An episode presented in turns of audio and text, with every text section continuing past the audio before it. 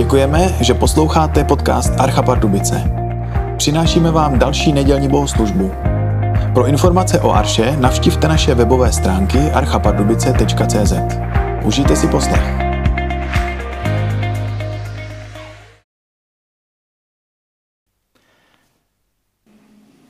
Otevřeme za chvíli eh, první část dnešního, eh, dnešního čtení z listu Filipským, který nám přečte Petr Kalvach. A je to oddíl o takovém obyčejném životě. O obyčejném životě s Ježíšem a skrze Ježíše. O životě, který vyznává, že Ježíš je pán. O životě, který má pády, které má překážky, ale ve kterém se snažíme mít ten Ježíšův příklad před očima. Tak prosím Petra.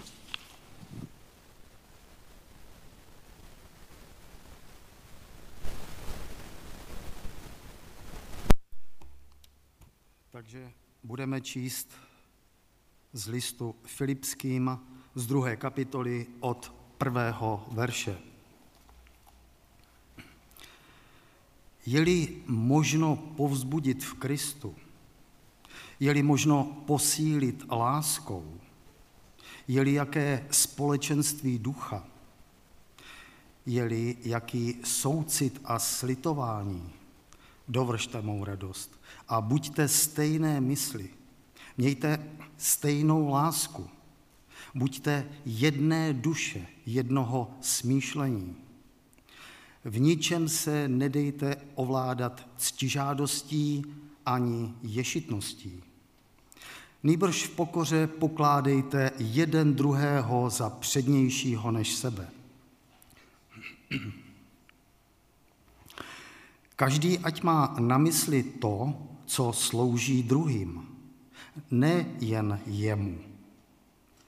Nechtě mezi vámi takové smýšlení jako v Kristu Ježíši. Způsobem bytí byl roven Bohu a přece na své rovnosti nelpěl.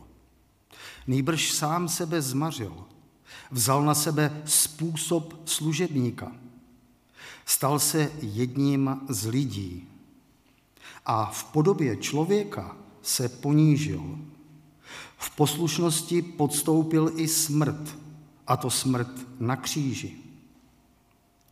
Proto ho Bůh vyvýšil nade vše a dal mu jméno nad každé jméno, aby se před jménem Ježíšovým sklonilo každé koleno na nebi, na zemi i pod zemí.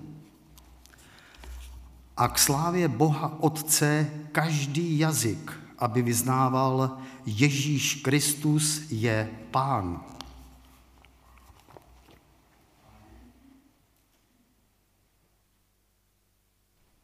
Eh, před pár lety eh, se v mém životě stala taková revoluce, kdy z člověka, který, a můžu to říct, nenáviděl školu Noé, přál si její zánik, eh, tak se stal člověk, který by pro školu Noé dýchal a stal jsem se součástí desetičleného týmu lidí, kteří Eh, mají na starost v podstatě eh, kompletní eh, vizi pro školu Noé, co se týče budovy, odkupu budovy a té celé rozsáhlé rekonstrukce. A jsem za to vděčný, že mě pán Bůh takhle povolal. A minulý, minulý podzim, na konci roku 2020, se finalizovala příprava té první fáze, která nás čeká, a to je, nebo která už teďka probíhá, a to je stavba schodišťové věže. Eh, finalizoval se ať už položkový rozpočet nebo nějaké ještě úpravy eh, vlastně designové nebo stavební. Vybíral se eh, generální dodavatel, jednalo se o cenách a bylo to velice složité a jsem šťastný, že ten tým šlape tak skvěle a všechno jsou to lidi, kteří tomu obětují svůj volný čas a takhle slouží Pánu Bohu. V tu chvíli jsme začali masivní takovou fundraisingovou kampaň, kdy jsme se snažili, já jsem si to nějak vzal pod sebe, protože mě tyhle ty věci baví, prostě obcházet lidi, ať už zde ze sboru, nebo hlavně rodiče, movitější přátelé, nebo i firmy a tohle to jsme rozjeli na podzim 2020 a první týden byl úplně skvělý, protože jenom během prvního týdne lidi slíbili a někteří i poslali už 400 tisíc korun, takže to se, to se chválí pán Bůh skvěle. Eh, pokračovalo to dál, že za měsíc, eh, co jsme takhle jakoby eh, se snažili oslovovat lidi, už byl téměř milion korun na jakoby vybraný čerstvě. Například můj nejlepší kamarád, který je totální ateista, ale má obě dvě děti v Noe a děti mu doma svědčí, pak mě vždycky volá, co jim na to má odpovědět, ale tenhle ten kamarád říkal, hele, my taky přispějeme, my pošleme 20 tisíc. A říkám, dobrý, super. A další týden mě volá, prosím tě, pošli mě, pošli mě návrh darovací smlouvy, abych to měl do firmy a prosím tě k té částce připiš tam nulu. Takže ne 20, ale 200. Jo, a já říkám, tyjo, chvála Pánu Bohu, to je, to, je, to je prostě perfektní. Pak i díky Taťkovi a Martinovi Tabačanovi eh, a Váderově nadaci pan Váder, eh, Mário Váder poslal tři čtvrtě milionu korun. Takže ke konci roku jsme měli eh, v podstatě i s těma předchozíma darama, který jsme už tam měli na účtu, jsme měli zhruba 65% částky, kterou jsme potřebovali na úspěšnou realizaci věže. A to se fakt dobře chválí pán Bůh. Já jsem si říkal, jo, tak to už prostě dojedem, to prostě někde, někde vyškrabem, ty miliony. Jenomže přišel, přišel nový rok, leden, únor a začaly padat jobovky. E, pro mě to bylo fakt takový, co mě srazilo na kolena, bylo to, že teďka jednou přišel z jednání se Salesiánama, že při odkupu, a já jsem to asi nevěděl, teďka to věděl, já jsem to e, vůbec netušil, že při odkupu budovy, což je příští rok v únoru, máme zaplatit nějakou sumu 2,5 milionu jenom prostě, aby, jsme, aby ta smlouva nabyla platnosti. A k tomu ještě musíme velice rychle potom vyklidit školku a jídelnu, který zůstanou v těch budovách, co si nechávají Salesiáni a musíme to přestěhovat do těch budov, které koupíme a to obnáší rekonstrukce. A rekonstrukce jídelny nebo příprava jídelny plus všechny jakoby, ty technologie, to jsou taky miliony, o kterých jsem já vůbec netušil. A najednou ze 65% vyzbíraných jsme spadli na nějakých 30. A já jsem spadl fakt jako do takových jako situací, pane bože, jako co teď? Jako, do, kde máme sebrat 10 milionů, nebo já nevím, jo? To jsou house numera, který ale nás čekají. A já jsem se modlil, pane bože, tak prosím tě, něco dělej, nebo ukaž mě, co mám já dělat. A v modlitbách přicházela jediná odpověď. Důvěřuj mi. Říkám, dobře, budu důvěřovat, to se lehce řekne, hůř dělá. Říkám, pane Bože, ale co mám jako prakticky dělat? Kam mám, prostě pošli mě člověka, který dá ty miliony, nebo ně, něco udělej. A zase přišla odpověď, důvěřuj mi a k tomu ještě to pán Bůh rozšířil, neopouštěj tátu v téhle službě. A já jsem věděl, že prostě i kdybych se, i když bych to fakt chtěl zabalit, protože to byly těžké psychické stavy, jako tak jsem věděl, že v tom tátu nemůžu nechat. A pokračovalo to dál, ty jobovky přicházely dál, protože i moje žena Marta potom onemocnila zhruba na pět měsíců a dlouhou dobu to vypadalo, že se do školy Noé už nikdy nevrátí. A říkám, do prčic, jako pane Bože, co mám dělat, co, co? A zase přicházelo jenom důvěřuj mi. I při čtení Bible jsem narážel na, na verše o důvěře, o strachu, Hodně jsem pochopil, jak se museli cítit třeba Izraeliti a Jozue, když obcházeli těch sedm dnů kolem toho Jericha, když neměli vůbec nic a nejopevněnější město. A jaký museli prožívat pocity, když tam opravdu chodili, možná z jejich pohledu jak tupci, jo, a teďka ty ozbrojenci se jim vysmívali, tak já jsem si takhle připadal a pochopil jsem hodně věcí, jak se takovýhle lidi cejtějí. Pokračovalo to dál a na jaře mě vyschly totálně zdroje, za kterými jsem mohl chodit, jakoby do firem. Jo, ono se ty postup, peníze postupně zbíhaly, ale po desítkách tisíc, což je super, ale ne pro tenhle velký projekt. Říkám, fakt už, já už nevím co, jo, a totálně už vyschly, jakože nula, jo, nic a vždycky v modlitbě jenom důvěřuji. Říkám, jako už by něco mohlo přijít, nic nepřicházelo. Přestalo se mě dařit v práci. Ze dne na den nám totálně vyschnul biznis a já tu firmu tady vedu a prostě nějakým způsobem další prostě jobovka, jako co, jo? pane Bože, já fakt ti chci důvěřovat, ale co mám dělat, ukaž mi nějaký kroky a zase jenom přišlo v modlitbě důvěřuj. A zase pomáhej tátovi. Říkám, dobře. E, celou tu dobu jsme byli, on už byl nějaký květen, takhle nějak, a celou dobu jsme byli s taťkou ve spojení s těma dvouma američanama, e, bratry z Ameriky, kteří nám už poslali na stavbu budovy zhruba 5 milionů korun. A informovali jsme je o všech jakoby těch našich bolestech, o, o tom, že opravdu zdroje vysychají. A pak přišel od nich e-mail, takovej přísnej. Mně se zdálo, jako, že ten jeden chtěl, aby jsme mu udělali kompletně analýzu toho, vlastně kolik to všechno bude stát, ať to rozfázujeme na ty fáze a jak to chceme financovat, kolik máme, jaký máme plány a teďka, teďka mě poprosil, tak to napiš. No,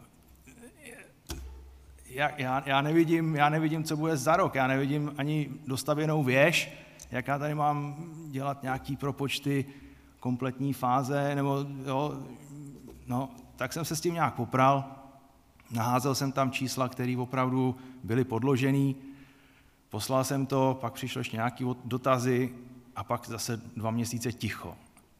Já jsem říkal, pane Bože, já už to vzdávám, opravdu já, já tady v tom týmu končím, protože já to neunesu. A zase přišlo, důvěřuj a neopouštěj tátu.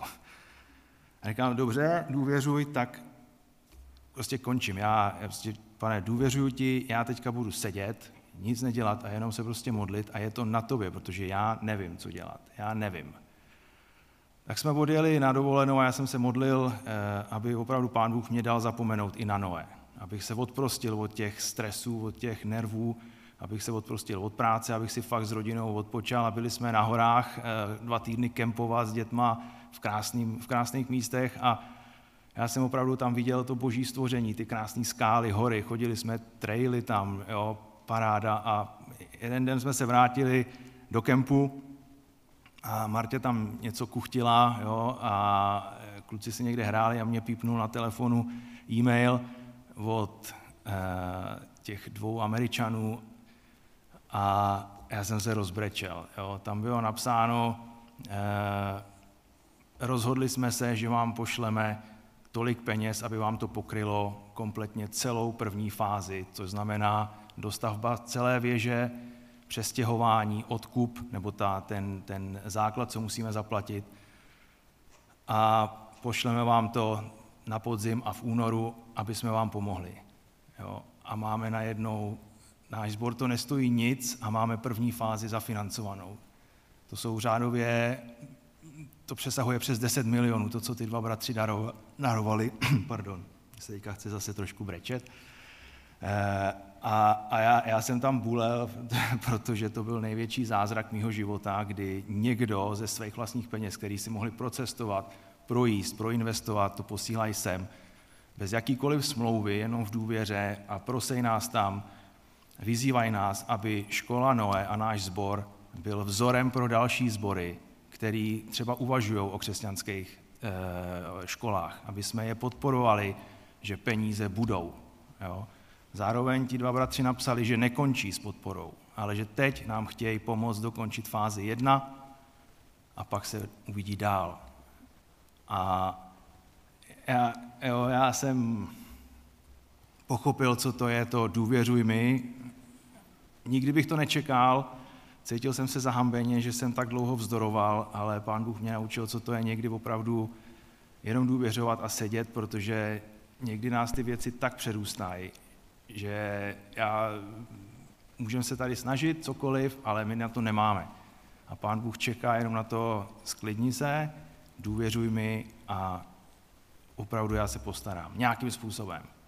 Tak je to takový, vám, jsem vám tohle chtěl říct, že máme pokrytou školu Noé, zbor není zadlužený, všechno jsou to peníze v podstatě od dárců zvenku a důvěřují nám a taky nás vyzývají, aby jsme opravdu byli vzorem, aby jsme pro školu dýchali i jako sbor a aby se ta práce multiplikovala. Tak to je ode mě všechno.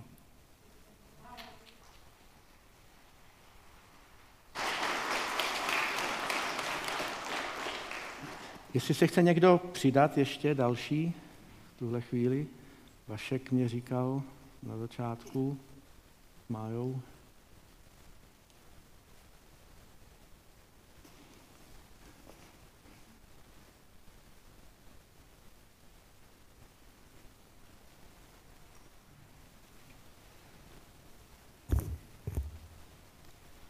Tak přejeme vám dobré dopoledne. Jsme rádi, že tady můžeme být a, a jsme o to víc rádi, že vám můžeme prostě vyjádřit díky za vaše modlitby a za vaši podporu. A tak, jak jsme před sedmi dny teprve a žádali prostě, prosili o modlitby, abychom našli bydlení, našli kam přestěhovat věci a kde se prostě upíchnout teď konc, tak byla nám prostě od Boha dopřána velkolepá milost a, a od zboru tady, tak jsme dostali a dočasně byt správce, tady modlitevně, takže šlo to velmi rychle a velmi jako požehnaně, kdy jsme tuhle středu dostali klíče od bytu, zašli jsme stěhovat a včera jsme dovozili poslední krabice sem do, do bytu, tak abychom vlastně už zítra mohli předat a, klíče od bytu, který jsme potřebovali vyklidit v Olomouci. Takže opravdu na poslední chvíli tak se o nás krásně Bůh postaral a my jsme strašně rádi za to, že byly modlitby vyslyšeny a že srdce místního sboru pro nás bylo opravdu do kořán otevřené. Jsme za to opravdu moc rádi, tak jak se ve chvalách zpívalo o, o rozbouřeném moři a o zoufalství, ve kterém se člověk topí během života, tak sami bychom si nikdy dřív nepředstavili a mě to taky Bůh dal na srdce až teď během těch chval, že když se tehdy někdo před mnoha lety rozhodl, že pardubická modlitevna se bude jmenovat Archa, takže fakt jako to bude opravdu záchranné místo pro lidi, kteří se topí v zoufalství. My jsme mohli nastoupit do archy, abychom se netopili, ale mohli skutečně a, dýchat Boží milost a být na bezpečném místě v nebezpečném světě. Za to jsme opravdu moc vděční a je to pro nás velikým zázrakem, který jsme moc rádi. Moc vám děkujeme. Jsme fakt moc rádi. Moc děkujeme.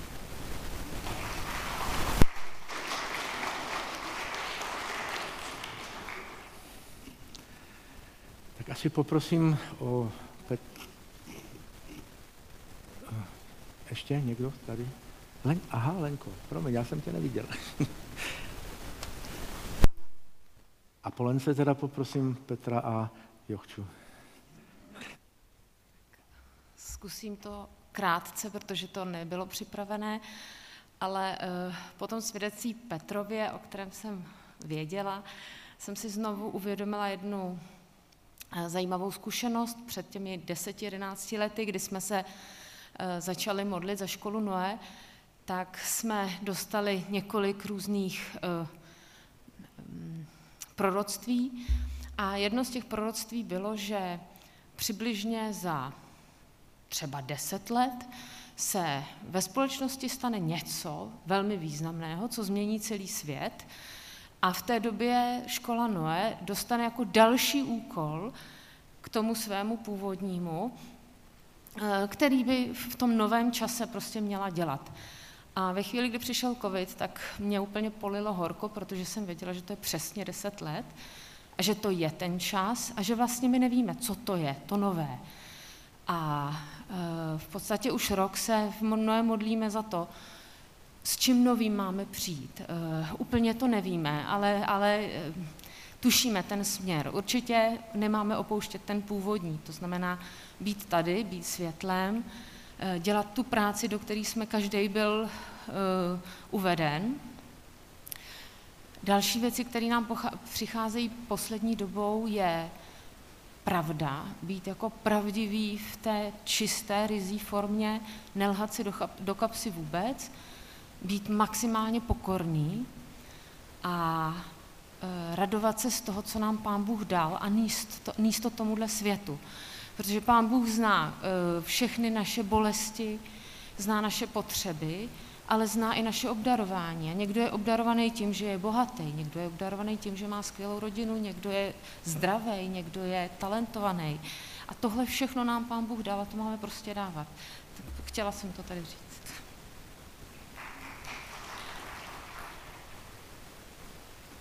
Bylo by, bylo by asi dobře, kdyby, kdybychom se k tomu starému zvyku povědět si o tom, jak žijeme s pánem, abychom se vraceli. A teď otevřeme eh, další oddílek z listu Filipským. Eh, bude to z třetí kapitoly od prvního do čtrnáctého verše. Filipenským nebo Filipským 3, 1 až 14. A tak, moji bratři, radujte se v pánu. Psáti vám stále to tež mě není za těžko a vám to bude oporou. Dejte si pozor na ty psy, dejte si pozor na ty špatné dělníky. Dejte si pozor na tu rozřízku, neboť pravá obřízka jsme my, kteří duchem sloužíme Bohu, chlubíme se Kristem Ježíšem a nedáme na vnější věci, ačkoliv já bych měl proč na ně spoléhat. Zdáli se někomu jinému, že může spoléhat na vnější věci, já tím víc.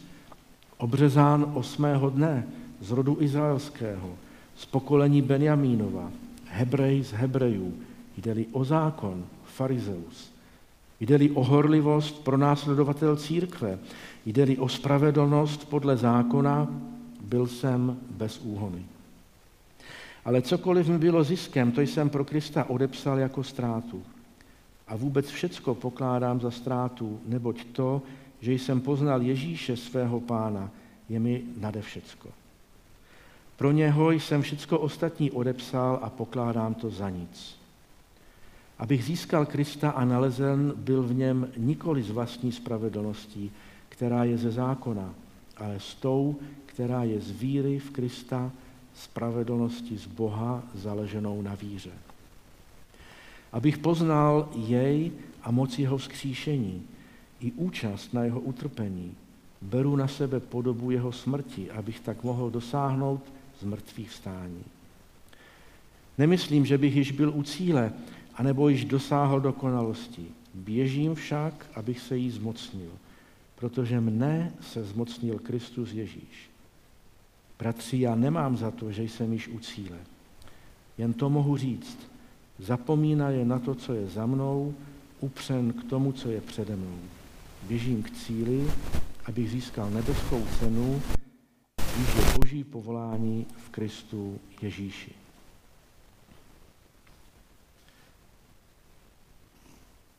To, co chci povědět, tak do určité míry bude navazovat i na to, co tady zaznělo přede mnou, protože chci zdůraznit dvě taková mm, slova, dva pojmy. Důvěra a jistota. Myslím, že žijeme v době, kdy zápasíme s těmito dvěma pojmy.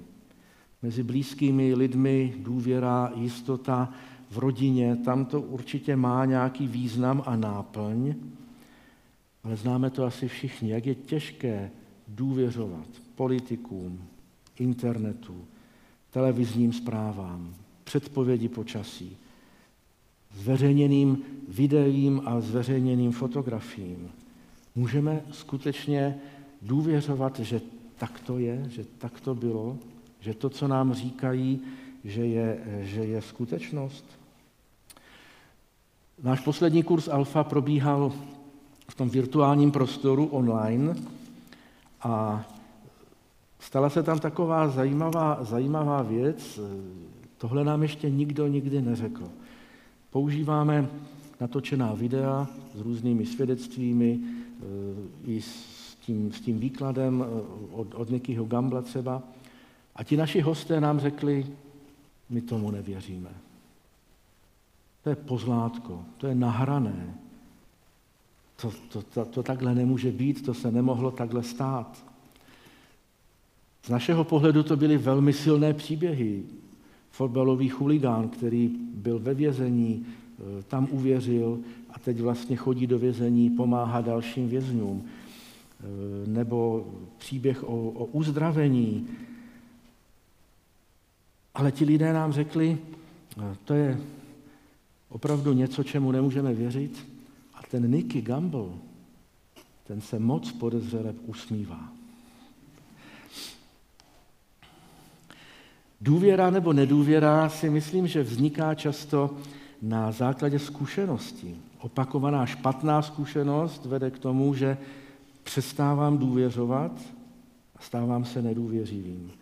Ale věřím tomu, že také opakovaná dobrá zkušenost vede k tomu, že začínám důvěřovat a dáli Pán Bůh, tak ta důvěra se časem mění v jistotu. Určitě své místo v tomto procesu má i rozhodnutí. Někdy je potřeba se rozhodnout. Tak jak to říkal Petr, tak dobře, pane, já ti budu důvěřovat. Když to říkáš, budu ti důvěřovat. Mám jeden takový dědečkovský příběh, který rád vyprávím, pokud už jsem ho říkal, tak se, tak se omlouvám. Šel jsem s naším eh, Kubíkem, který byl tehdy možná dvou, možná tříletý, nevím přesně, po schodech. Já jsem byl asi tři schody před ním, on, on byl ty tři schody za mnou a šel tak, jak to děti dělají vždycky. Jedna nožička přisunul, další. A v určitý momentě najednou se zastavil a suše pronesl. Kubík skočí. A skočil. Já jsem měl co dělat, abych ho zachytil, ale když jsem si to pak promítl, eh, on musel mít, on musel naprosto důvěřovat, že prostě děda mě musí chytit. Tak to, tak to prostě je. V jedné písni zpíváme, že můžeme skočit do boží náruče. A to vyžaduje velkou dávku důvěry. A o tom je ten dnešní oddíl z písma. Je provokativní a je černobílý. Nejrůznějších provokací kolem sebe máme hodně a černobílé vidění světa se dneska moc nenosí. Ale pojďme se do toho povídat, podívat. Pavel začíná tím, že Filipským eh, říká o pár opakuje to, co jim řekl už o pár veršů dříve, protože píše o radosti. Radujte se stále v pánu, radujte se. A tady jim říká, bratři, radujte se v pánu, psát vám stále totež, mě není za těžko a vám to bude oporou. Takže začíná takovým mm, pozitivním způsobem, radostí. Ale velmi rychle přechází, eh, přechází k něčemu, Eh, takovému vážnému a těžkému. Varuje před vůdci, před vykladači, před učiteli, kteří za těmi filipskými křesťany přicházeli s něčím, co bych nazval starozákonní evangelium. Ve zkratce by se to dalo asi povědět, chceš-li být křesťan, milý bratře nebo sestro fe Filipis, musíš být zároveň židem. A Pavel říká, nenechte se vtáhnout do téhle, do téhle hry. Je tady narážka na obřízku a možná i na nějaké další židovské zvyky a nařízení. A Pavel začíná sám sebe dávat za příklad.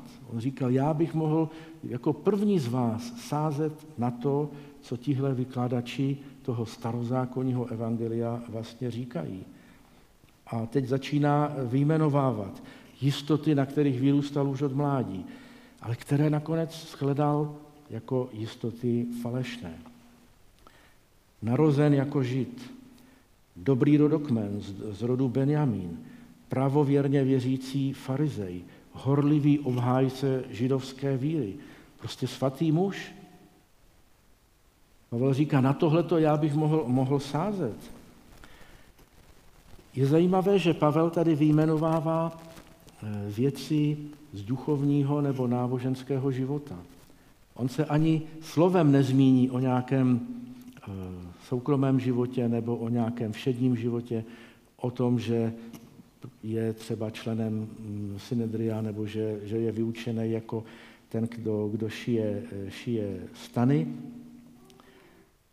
Myslím si, že pro Pavla bylo typické to, co bylo pro mnohé pravověrné židy typické, že ta duchovní sféra jim totálně naprosto prorostla s tou sférou e, obyčejnou, lidskou, všední. A tak Pavel říká, jestli bych se měl čím chlubit, můžu se chlubit, chlubit těmito věcmi. Když jsem si to přečetl, tak jsem si uvědomil, jak daleko my jsme eh, dnes od eh, takového postoje, od hodnocení kvality svého života. Kdybychom se někomu měli představit, tak napadlo by někoho z nás, že by třeba řekl, narodil jsem se do křesťanské rodiny, už čtvrtá generace, už pra babička chodila do církve bratrské, Prošel jsem besídkou, pak jsem byl hrádce v dorostu, vedoucí mládeže, teď jsem ve staršostvu a chystám se kandidovat do rady církve. Napadlo by nás to někoho takhle se někomu představit, takhle eh, udělat podobný výčet? Samozřejmě je to parafráze, je to, je to eh, nadsázka, ale takto by mohla vypadat možná naše církevní kariéra, podobná té, kterou, kterou tam říká Pavel. A problém je v tom, že filipští křesťané nebyli tím, těmi, s, těmi, s tím dobrým rodokmenem. Oni byli první generací křesťanů. Misionáři tam prošli, založi, založili sbor, vznikl sbor a téhle první generaci a jejich dětem možná, tak dobře řekněme druhé generaci, Pavel píše, píše dopis a říká jim, nenechte, nenechte se vtáhnout do té zpátečnické hry, do něčeho, co, co prostě není novozákonní evangelium. A vlastně v Arše je to podobné. Mezi námi jsou takoví, kteří by mohli říct, ano, čtvrtá generace. Ale je tady díky Bohu mnoho takových, kteří tohle říct nemůžou. A kteří jsou první generací ve svých rodinách, první generací křesťanů. A takže čím bychom se mohli, mohli vlastně chlubit? A Pavel nám to říká. Jeho skutečná eh, jistota a důvěra, kterou vkládá, je jedině Pán Ježíš Kristus. To je, všimněte si, že tady to měním na jednotné číslo, že už to nejsou jistoty, ale je to jistota. Ježíš je tou jedinou jistotou. A Pavel prohlašuje, že ty světské, anebo i ty duchovní eh, jistoty, které vyjmenoval, vlastně považuje za nic. Některé překlady překládají docela drsně, tak jak je to v originále že tyhle jistoty Pavel považuje za hnůj nebo za lejna dokonce. Až takhle, takhle tvrdé, tvrdé slovo tam je. Cokoliv, na čem dřív stavěl, z čeho žil, tak po setkání s Ježíšem odložil na vedlejší kolej a říkal, odepsal jsem to. Přepsal jsem priority, změnil jsem priority svého, svého života. V Ježíšovi nachází jediný a nový zdroj důvěry a jistoty. Totální otočka. Já vím, že takových totálních změn, totálních otoček asi kolem nás moc není. Dám jeden příklad za všechny, ke kterému se rád vracím, protože rád čtu knihy Alana Vincenta, což byl kazatel, misionář, pracoval v Indii, ale on začínal jako totální ateista, a jako vědec, výzkumník ve firmě Kodak, na špičce těch výzkumníků a těch vědců.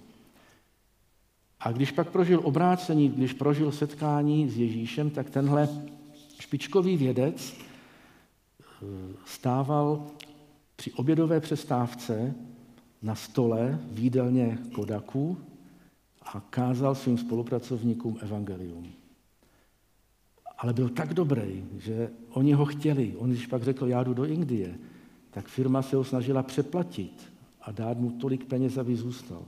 Nezůstal. Všechno, co znal předtím, všechno, co, co bylo jeho jistotou předtím, odložil a stal se misionářem, kazatelem, evangelistou. No, ale takhle to vypadá možná docela depresivně pro nás, protože si člověk řekne, tak tohle já neumím. Takhle, takhle já to odložit, prostě to, to nejde. Takže pozor, neupadněme do nějaké skleslosti, že nedokážeme být takhle radikální. Pavel je pro nás určitý nedostižný vzor. Dříve se přiznám, že mě Pavel docela štval, apoštol Pavel, protože on kolikrát říká, dělejte to jako já, říčte se podle mě. Jo? To je moje evangelium, které vám kážu. Já jsem si říkal, to je, ten Pavel je, není trošku, trošku mimo. Ale ten týž Pavel, když se podíváme do 12. a 14. verše, tak najednou říká, nemyslím si, že bych už byl u cíle, anebo že bych dosáhl dokonalosti. Takže Pavel je nejenom radikální, ale on je také moudrý a pravdomluvný. On přiznává životní zápas. Nemyslím si, že už bych byl dokonalý, ale co dělá? Usilovně běžím. A Pavel si staví jakoby sám před sebe nějaký nedostižný vzor, který se rozhodl následovat. Rozhodl se zapomenout a odložit to, co, eh, to, co, ne, to, co není Ježíšovské, to, co není kristovské, ale zároveň, zároveň říká, usilovně běžím, nemyslete si, že už jsem dosáhl cíle. Takže to mi zase toho Pavla vždycky zličtilo, že jsem si říkal, aha, tak je to fajn, je to apoštol. Upozornil jsem na začátku, že ten dnešní text je provokativní a černobílý. Ale myslím si, že může nám, křesťanům 21. století, hodit jakési záchranné lano nebo záchranný kruh, kterého bychom se mohli chytit. Protože to potřebujeme v dnešním rozbouřeném světě. Možná nemáme jistotu v tom, co se děje kolem nás, nedůvěřujeme těm, kteří kolem nás mluví, ale podle Pavlova vzoru potřebujeme vsadit na jednu kartu. A to je kristovská Ježíšovská karta. Amen.